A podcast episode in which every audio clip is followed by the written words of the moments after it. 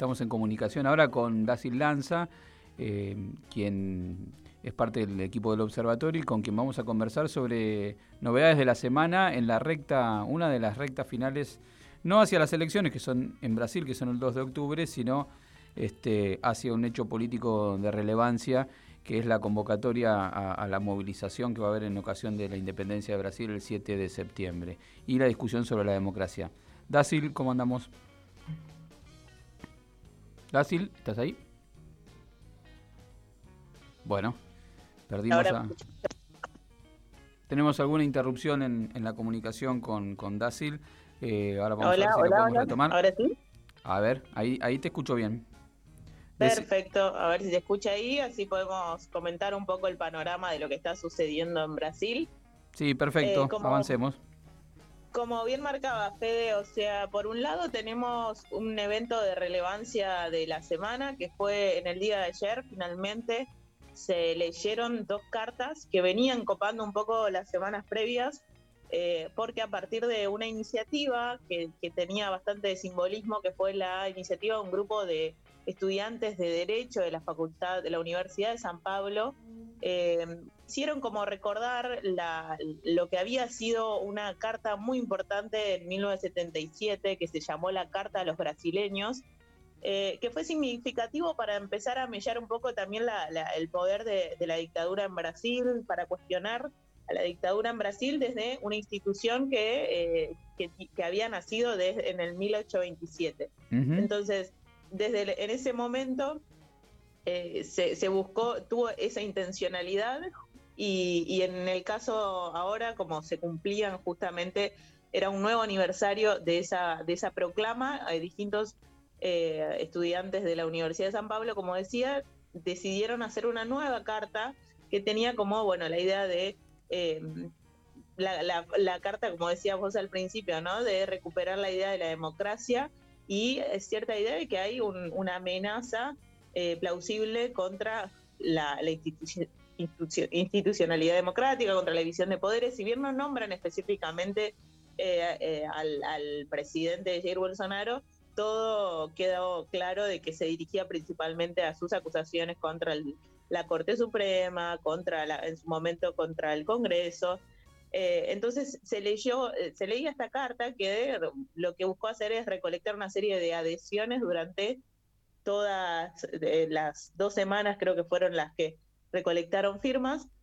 incluso no solo los, los candidatos a presidente, ocho candidatos a presidente, desde Lula, Ciro Gómez, eh, y, también después eh, representantes del Poder eh, Judicial, expresidentes como Dilma Rousseff, Fernando Enrique Cardoso, incluso Michelle Temer firmaron esta carta. Y por otro lado, en paralelo se dio una carta que que, digamos, la impulsó el sector empresario, podríamos decir, eh, principalmente la Federación de Industrias del Estado de San Pablo, la famosa FIESPI, eh, y que, bueno, finalmente decidieron leerla en el día de ayer. Como, como decía también, el, Bolsonaro se negó a firmar esta, estas cartas, incluso eh, se refirió a ellas diciendo que eran cartitas que él no necesitaba este tipo de acciones para, para defender a la democracia y demás, pero bueno, sabemos que todos los cañones y todos los reflectores en realidad apuntaban a, la figura presidencial por sus eh, constantes impugnaciones a las instituciones democráticas. Bien, bueno, un marco discursivo que empalma con la campaña que propone Lula. Recordemos cuando él lanzó su alianza, su, su, su candidatura, su precandidatura y, la alianza con la centro derecha, con Gerardo Alckmin y demás, el, marco discursivo con el que se presentó la, campaña de Lula y, la propuesta política tenía que ver con el eje de la democracia, con lo cual, en algún sentido, estas movidas, e, e, este, este género epistolar que se revive en Brasil, por un lado el posicionamiento más de los intelectuales, digamos, de, el capital cultural por un lado y por otro lado el capital, este, coinciden en esta en esta lógica de, alianza discursiva que tiende a fortalecer la, eh, objetivamente el discurso, el modo de plantear la discusión de cara a las elecciones en que lo plantea Luna. Sí, y recordemos también que incluso internacionalmente Estados Unidos, Francia, hicieron distintas o emitieron distintas alertas sobre eh, eventuales sanciones en el caso de que Brasil entrara en una deriva autoritaria. Eh, o sea que no es algo netamente local, sino que ha llegado a otras, ha trascendido fronteras. Eh, entonces, por eso esta semana fue básicamente el, debate centrado ahí. Además, otro hecho que quería remarcar fue que Bolsonaro dio una entrevista, y hay dos cosas. Dio una entrevista de cinco horas y media en un canal de YouTube. Por un lado, una cosa menor que es, bueno, sigue recurriendo a instancias no periodísticas tradicionales, a medios no tradicionales para comunicarse. Sabemos que él empezó así, digamos, desde el día uno con esta idea de los lives de YouTube y de los lives en Facebook y demás, como para tener una suerte de no mediación en la comunicación, o al menos eso es lo que enuncia. Y por otro lado, en esa entrevista reiteró su cuestionamiento al sistema de votación, a las urnas electrónicas. Entonces, eh, no, es, no, es, que nada más se criticó las cartas y este tipo de expresiones que veníamos hablando, sino que también siguió con su tesis de que, eh, digamos, los resultados pueden ser vulnerados en la elección del próximo 2 de octubre, pese a que es el mismo sistema con el que él fue electo. Y él busca legitimidad también en eso, de decir, bueno, yo fui electo en este sistema, igualmente como ganador, igualmente soy la persona que señala eh, posibles vulneraciones en el sistema de la urna electrónica. Bien, y ya, que estamos hablando de posicionamientos políticos de Bolsonaro, bueno, esta semana en algún sentido él se mostró con, con los... Eh, con los referentes del negocio agropecuario, ¿no? Así como los referentes de, de la burguesía paulista, por así decirlo, los encontramos más alineados con, con el discurso de Lula en la búsqueda de una construcción de unidad democrática, etcétera, Bolsonaro como que le respondió apareciendo con los referentes del agronegocio, con lo cual ahí también se, se, postula digamos una discusión al interior también de la clase dominante brasileña, cuál es para dónde avanzar políticamente. Recordemos que cuando se rompe eh, el esquema político que sostenía al gobierno de Dilma,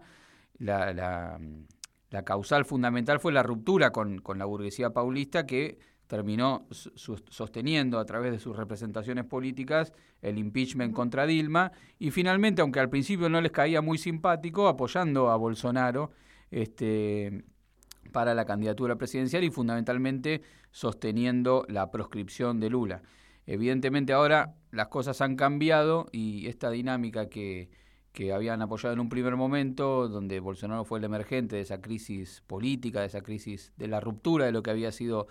el, esquema político que había sostenido a Lula. Ahora hay un giro político, entonces hay un sector de la burguesía paulista que, o, casi toda la burguesía política en su representación institucional apoyando un poco la línea de Lula, y Bolsonaro buscando recostarse sobre el agronegocio y su figura de de outsider, aunque es presidente, criticando el sistema electoral, buscando una comunicación directa. Planteado en esos términos, eh, resulta interesante analizar, bueno, que, no solamente hay una discusión en el escenario político, sino también hay una discusión al interior de los sectores del poder económico en Brasil, una especie de divergencia de las élites para, para plantearlo en los términos en, los que alguna vez lo, lo puso Álvaro García Linera.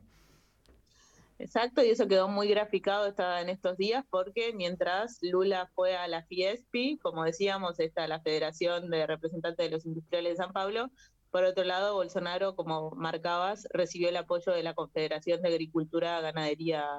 y Ganadería de Brasil, o sea, la, la famosa,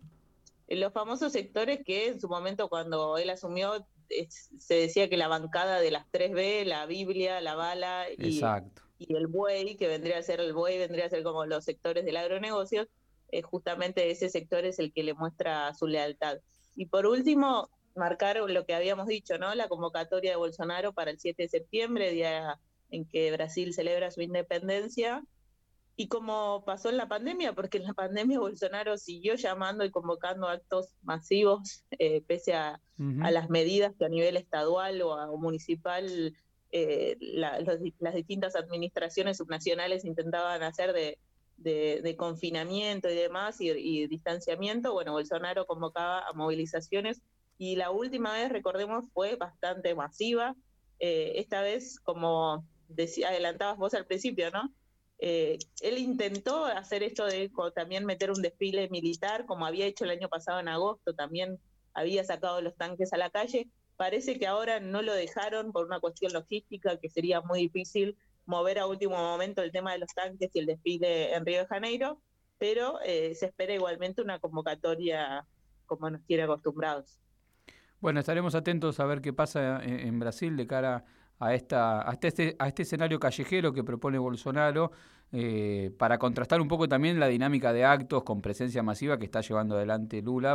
Bolsonaro necesita, para mantenerse a flote de cara a la, a la disputa electoral, mostrar también un, hay un, capacidad movilizatoria y articulación de, un sector de apoyo social a este esquema de alianzas con,